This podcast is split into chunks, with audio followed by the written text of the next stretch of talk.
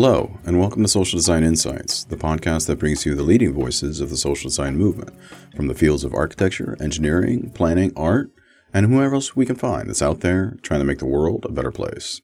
I'm your host, Eric Cesal. If you've been around the last couple of weeks, we've been asking ourselves who designs the designers.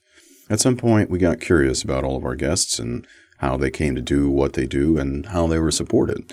So we wanted to get some intel on what created this field? Uh, what allowed these good intentions to become good actions, good products, good buildings?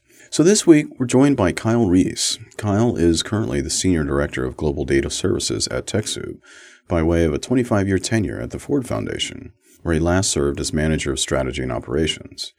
Beyond that, Kyle is a leader within the foundation community, previously serving as board co chair of the Grants Manager Network, a 2,500 member association of foundation grants managers. He also sits on the National Advisory Committee of Project Streamline, a collaborative effort of grant making and grant seeking organizations trying to improve grant application and reporting practices. What does this all add up to? Well, Kyle's been in the world of philanthropy for most of his career, barring a quick tryst as a printmaker, which he'll be telling us about. And in this career in philanthropy, Kyle's helped shape what we understand as our current social design field, especially in the United States. Most of your favorite social designers depend on grant makers, foundations, governments, institutions, and philanthropists in some way. In a roundabout way, it's these institutions that have been designing design all along. In this interview, Kyle and I are going to delve deeper and talk about the ways that design intersects with corporate authority and the role of designer in shaping a better future, and how designers and philanthropy are working together to design their own systems of support. So let's get to the interview. Kyle, thank you so much for joining us. Welcome to the show. Thank you. It's a pleasure to be on. Kyle, I'm so glad that you're here, and especially at, at this point in the arc of our show and, and the arc of the segment. And, you know, we're coming up on two years of, of social design insights, and we've had all these really amazing social designers on here talking to us about their practices. And we got curious about, you know, how these practices are supported and, and basically how they go about doing what they do. What is the non-design portion of this designer's life? And so we, we framed up this segment and, and started talking to people who exist in what I keep calling an ecosystem of support. Foundations, philanthropies, media personalities, consultants, etc., that kind of exist around the social design community and within it and basically uh, have helped it grow and, and, prosper over the last 20 years. So you fit that mark pretty damn well. Um, and well, thank you. Um, you're, thank you. On behalf of all of us, thank you. Uh, and I'm therefore very glad that, that you were able to join us. So, you know, in terms of, of my first question, I guess I would say, could you tell us a little bit about how you got started. I know your education was not in design, it was more of a liberal arts education. Yeah. And then you moved into the world of philanthropy. Can you rewind the clock for us and tell us a little bit about like how you kind of came into this field? It started really, I, I was always interested in design, even in junior high school and high school. Uh, I took a, a silk screening class in high school and thought I wanted to be a graphic designer and even to the point where when I was out of college for I didn't do a whole lot in college around design, but after college, one of my first jobs was uh, as an offset pressman at a at a firm in Jersey City, New Jersey called Wall Street Reproductions. I had never done it, but uh, a friend of mine worked there in their sales and got me a job working on a press as an assistant. So I was working on a, uh, for those of who might know this, of a Heidelberg 36 inch four color press, which is an amazing machine. If you're in the industry, you would know exactly what I'm talking about, which is it was this huge machine that you literally climbed all over. Uh, and my role was to pour the ink, the four different colors, and to load a lot of the paper and really to support the pressman who was doing uh, really amazingly large runs. Uh, what we used to do is support the Wall Street firms, and I'm dating myself a little bit, when they would put out what are called stock tips. This is pre internet. And basically, they would make recommendations the night before about a stock that they wanted to recommend either be bought or sold. And they had a, a little write up. This was, you know, Merrill Lynch and uh, E.F. Hutton and and then uh, they would send it to press to us we would print it up overnight and then they would issue it the next morning and people would buy stocks based on those recommendations so it was very time sensitive and sometimes we would run thousands or tens of thousands of these and so that's how i really got my uh, you know literally my my hands wet on on designing. It was really an amazing process. I did it for maybe a year, year and a half, so not too long. And it was very hard though. I think one of the reasons I stopped was they put me on the graveyard shift, which was working from about 5 p.m. until sometimes 5 in the morning, 8 in the morning. Didn't Stephen King write a novella about that at one point? he probably did and and also I think it was really hard, uh, you know, on the body. You know, you're you're dealing with a lot of chemicals and ink and everything, and so uh, so that's when I ended up moving on and and eventually getting job at the Ford Foundation, and that was also kind of a surprise. I, I really didn't know what foundations did. I knew uh, about Ford because I knew that it worked internationally, and I thought that I wanted to get involved uh, with international work. And I got a job in their archives and I really didn't know what archivists did either at that point. So, but I sort of talked my way into a job there and then was there for 25 and a half years. Wow. 9,384 days uh, to be precise, which was pretty amazing. So let, let's start working through it. Uh, you know, beginning with days of, of an archivist, you know, you built a body of work that includes really some of the foundations of our current social design movement. Was your work at the Ford Foundation always surrounding design, or is design a component of what you did? What was the balance? No, you know, it really wasn't a whole lot until really, I'd say kind of late in my career there. One of the things I saw, so there were, you know, Ford was had some really amazing people doing uh, work, supporting work in some of the most important issues of our time human rights and poverty uh, and, and the inner city and I noticed that, and this was more on the, I guess I'd call it the design thinking side, is that some of our best program officers were ones who really were very much using I think of it as almost like a designer's process or mentality in affecting change in their particular areas of interest. You know, they would bring, they would spend a lot of time out in the field talking to different constituents in the field, they would bring together uh, constituents that were working towards a common goal, but maybe not together. And so there, there was very much of a convening role, uh, understanding the ecosystem, and really getting out there. And I think the, the really even today, the, the best program officers, the most effective program officers, are ones who do that, who are really out listening and understanding what's going on on the ground you know, rather than just having, you know, a theory of change per se and not testing that on the ground. I think it's important to have a theory of change and to have a kind of a, a, a strategy around, you know, what you think is going on. But then the best program officers really really tested that out and adjusted as they went and brought in constituents. So I think that was a kind of a sort of design thinking mentality that I saw and really appreciated in the in the most effective program officers. Uh, when you say late in your career, what uh, what years are we talking about? Well, I think I I, I really started to put uh, see the value. I was I was getting. I'm not even sure whether it was personally first or professionally, but I always found myself around designers, and I, kind of hung around those water coolers. I I think I probably should have been an architect because my mind works kind of at the intersection between uh, like art and science and and so listening uh, in on those, and, and, I started to get involved in a couple of different organizations and to really appreciate them. Uh, I got to know uh, Cheryl Heller at the uh, Design for Social Innovation program at the School of Visual Arts.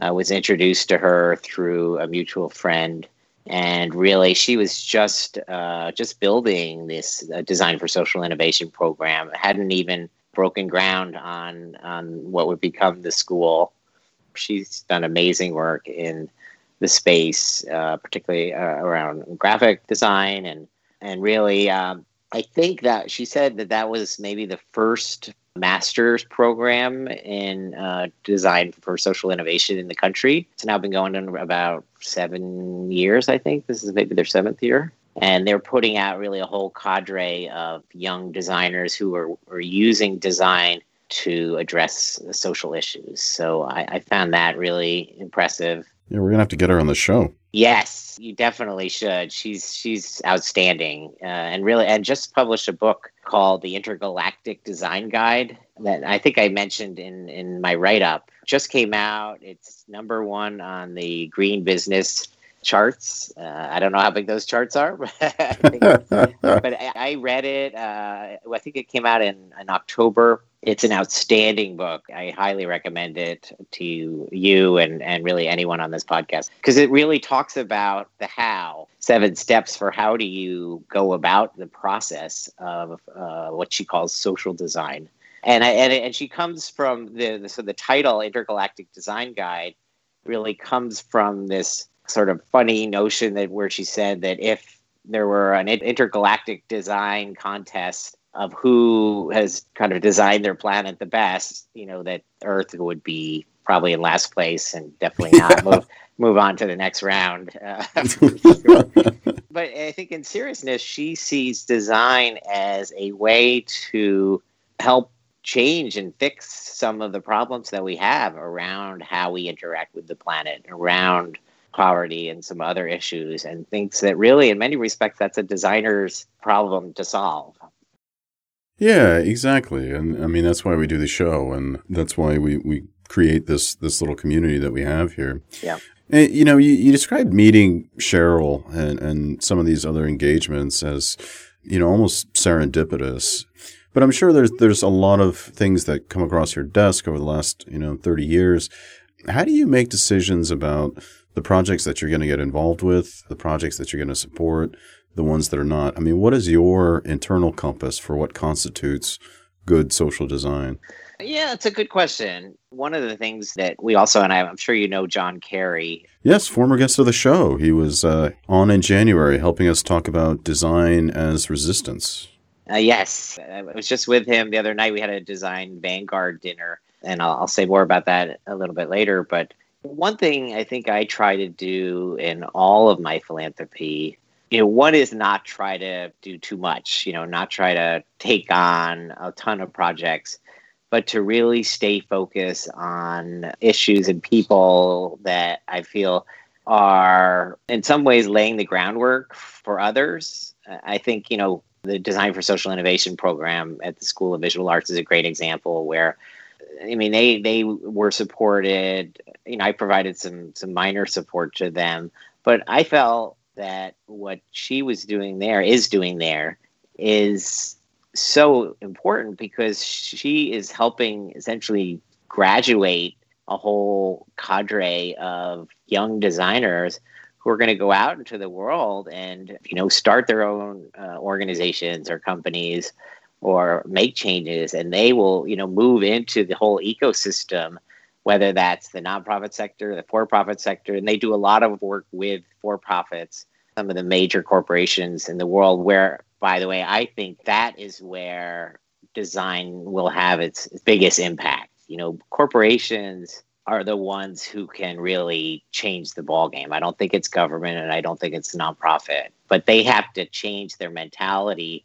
around design and around how when they do design products or services thinking really much more holistically about what they're designing. We talked about that at this design vanguard meeting where we said what you know what is a if there were a kind of a designer ethic you know like a, a, a hippocratic oath for designers what would the pledge be that they'd have to take? And one of the things i said is all of their designs would have to consider the entire cycle of what happens with their designs. Interesting. From when they conceptualize them, what are the resources that are needed to create them? What are they putting out into the world? Uh, so, Tim Brown from IDEO, who was there, said one of the things that he struggled with in designing for IDEO was was he just creating products that are just going to end up in the landfill and that his legacy is that he created a lot of awesome products that ended up in the landfill how good do you feel about that if that's you know obviously it's, it's more complicated than that but i think we can't just have that mentality of just be designing beautiful products and not thinking about how are they going to ultimately affect people's lives or the earth you design products the way nature designs things. Everything recycles back and then starts all over again. And we're definitely not there. But you see it coming. I mean, you feel like that's the sort of next evolution of social design thinking? I do, in, in a way, I do. I, I think that I think that's what's needed, absolutely, because you know I think we can kick the can down the road a little bit more, but probably not too much more because you know we can't just keep you know uh, we we can't discount the Earth as something that we don't have to consider in you know into our process. I think that the value of a sustainable Earth needs to be built into the whole corporate model, if you will. You're listening to Social Design Insights. We hope you've been enjoying these thoughts from Kyle Reis of TechSoup about how he came into this world of philanthropy and its foundations. But we're going to take a quick break. When we get back, we're going to be talking more about the future of philanthropy and Kyle's current work there at TechSoup, so don't go anywhere. We'll be right back with more social design insights after the break.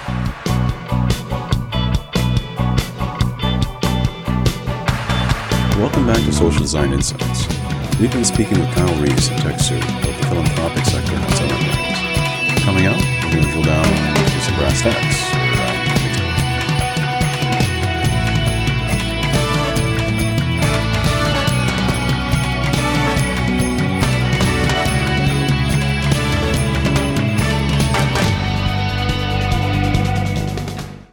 Welcome back to Social Design Insights.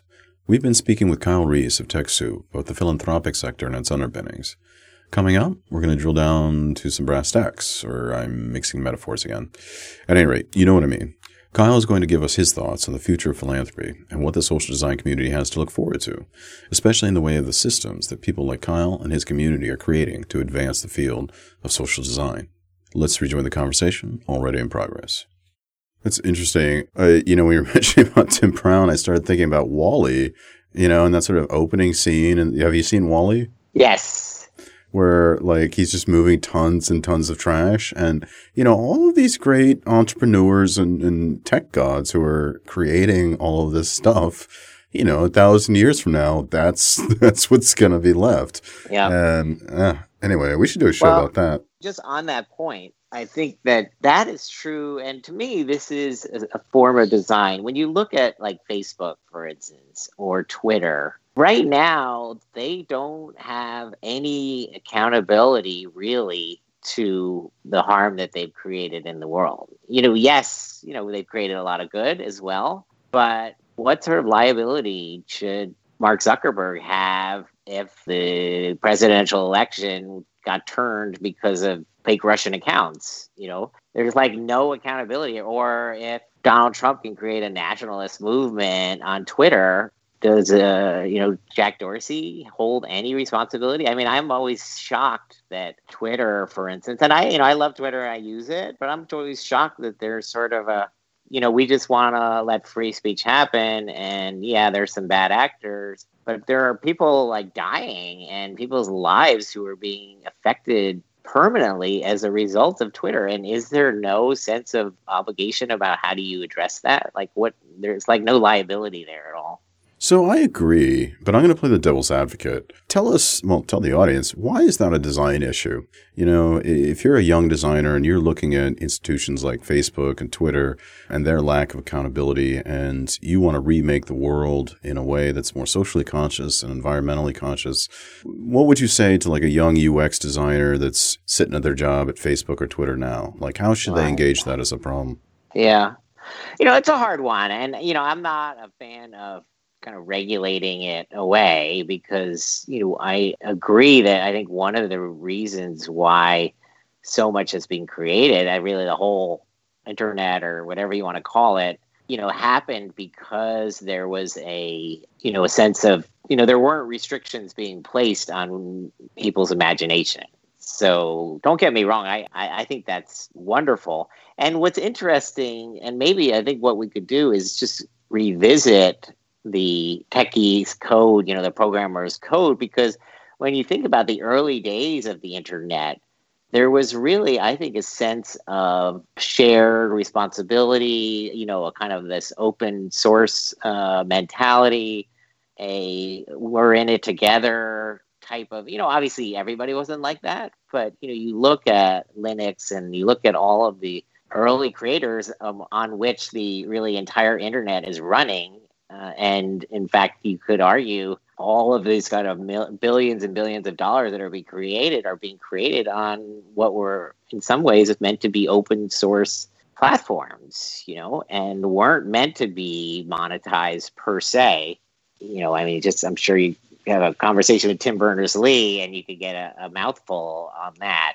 uh, alone. But I do think that there's been less. Uh, you know, I think it changed uh, when it got uh, to be just corporations doing it. And you know, I'm not anti-corporation either because I think that they have enabled this to reach so many people and to grow, and they've been able to apply resources to it. But I feel like something has been lost along the way and that designers do have a kind of an ethical responsibility to think through the the different scenarios and and they can't always know them but i think they should once they do know them you know once twitter knows now what is resulting you know some of the hate speech that's going out on their channels i mean i feel like they have a responsibility to triple down in terms of saying no that's not acceptable and to you know and there are mechanisms that allow you to do that. I think you know you could design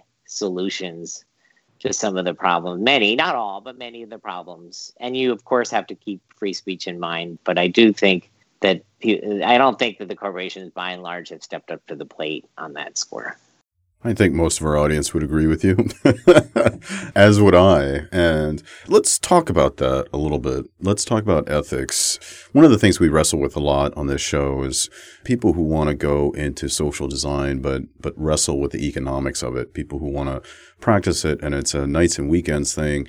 Um, and you know they've got their day job, which pays the rent, and the day job works for you know the big corporation, and you know we all kind of end up full time doing what they want and in our spare time doing what humanity needs. How do we upset that paradigm? How do we create sustainable economic models where people can go, people can graduate from school and say, look, I'm going to be a designer. I'm going to work at Twitter. I'm going to work at this architecture firm. I'm going to do, you know, some form of design.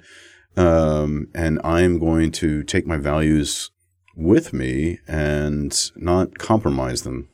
Well, I, I, mean, I think it's you know, to me, I think you bring it into the corporation itself. You know, again, I, I, that's right. You, you, the jobs are, and you do need to pay off your school loans, and you do want to do something that's meaningful with a community. And when you get that job at Twitter or Google or Facebook or wherever, you know, I think that one of the things I would do, and I, I did this at the Ford Foundation, is to either search for or create community that says, yes, we're trying to create a product and this great product. I would try and find out is there a group that's thinking about the ethics of you know design or you know uh, kind of how to make Twitter more socially responsible and not from a like a corporate social responsibility move of you know how do we make a grant that's going to look good but but how you know how do you how do you think through that? And i think that's actually where corporations also can look to nonprofits because for every corporation that is existing and that is creating good and amazing products but also some of the darker sides of that product there is i'm sure a nonprofit that is probably addressing that darker side. So if, for instance, you know, and I'm just hypothesizing, you know, let's say uh, Facebook has uh, created an increase in uh, domestic violence as a result of somebody being able to stalk somebody else, or you know, I don't. I'm just using an example, but maybe you look and not only do you try to obviously decrease that through your Facebook and having kind of ethical, but also look at who are the uh, organizations that are addressing that issue, and is there a way? And and you might even know that it's happening in a certain community, and you go out and talk to those, and and not just make you know a, a one-off grant to a domestic violence shelter down the street, although I think that's a good idea, but maybe be a partner in trying to solve the issue of domestic violence. You know that uh, something like that. That's so interesting to me. You know, I mean, the idea that you know corporations, uh, if the state will not make them pay for the, the adverse consequences of their activity could lean into those activities, right? And right. Exxon creates pollution. God willing, uh, the governments of the world would step up and make them pay for the cost of the environmental damage that they do, and they'd all go out of business. But barring that, you know, Exxon could actually engage with the nonprofits that are actually working against the effects of what Exxon does and go beyond just the sort of PR grant where, okay, you know, here's $50,000 to Greenpeace. Look at all the good that we did but a real sincere interaction. And, and, you know, nonprofits could meet them, you know, at the battle line and basically say, okay, well, you know, if you really want to help this community, this is what needs to be done. I think that's, that's an amazing vision to, to think about in the future. Kyle, you, you spent 25 years uh, at the Ford Foundation and you've recently moved to TechSoup. I'm going to confess some ignorance here. The difference between TechSoup and NGO Source? Is NGO Source like a program under TechSoup, or is that a separate organization? Yes, uh, NGO Source is, is essentially a program run by TechSoup. TechSoup is a nonprofit public charity, but also uh, what's called a social enterprise.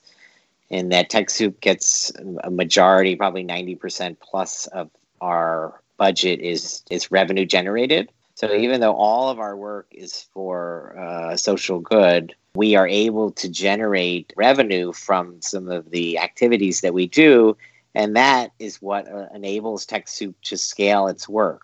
It's why, for instance, we are last year able to support 150,000 organizations. We're able to get roughly a billion dollars in donated technology wow. and services through TechSoup.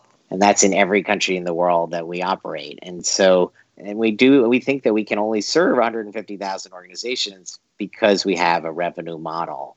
And NGO Source is a, is a, an example of that, where it's a service that we run uh, really on behalf of foundations, uh, where we are doing essentially what the IRS does when they determine if when somebody applies to be a public charity, a 501c3 public charity.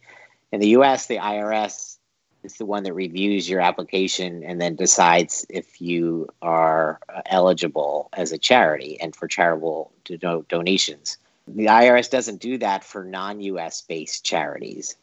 And so we, uh, TechSoup, do that for foundations that want to support charities outside of the US. Uh, we actually do what the IRS does. And the, the law says that if we can determine that they would be what's called the equivalent of a 501c3 public charity, then the uh, foundation can support that, can make a grant to that organization. So we have a legal staff that does that. And that's an enterprise that started just, it was actually created by the philanthropic sector out of a need that existed.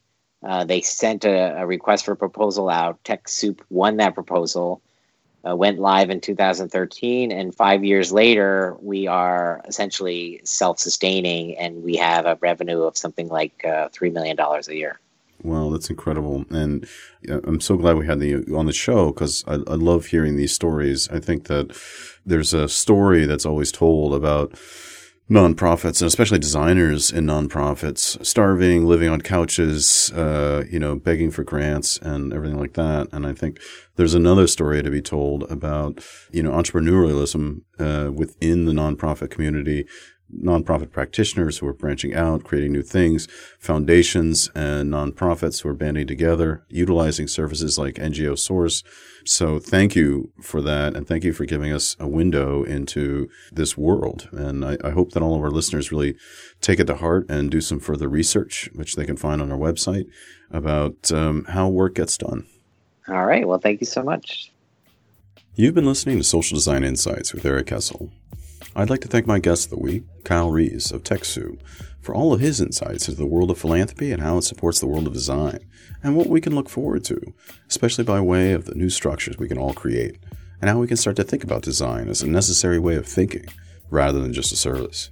Next week, I'm going to take up Kyle's suggestion we're going to be talking to Cheryl Heller of the School of Visual Arts about how to organize academic programs around this new kind of design thinking and the role that academics play in shaping the field. You'll want to tune in for that. To learn more about Kyle and his work, please visit our website at currystonefoundation.org. If you have any feedback on the show, ideas for guests, or just want to chat, you can write to me at eric at socialdesigninsights.com. That's E R I C at socialdesigninsights.com.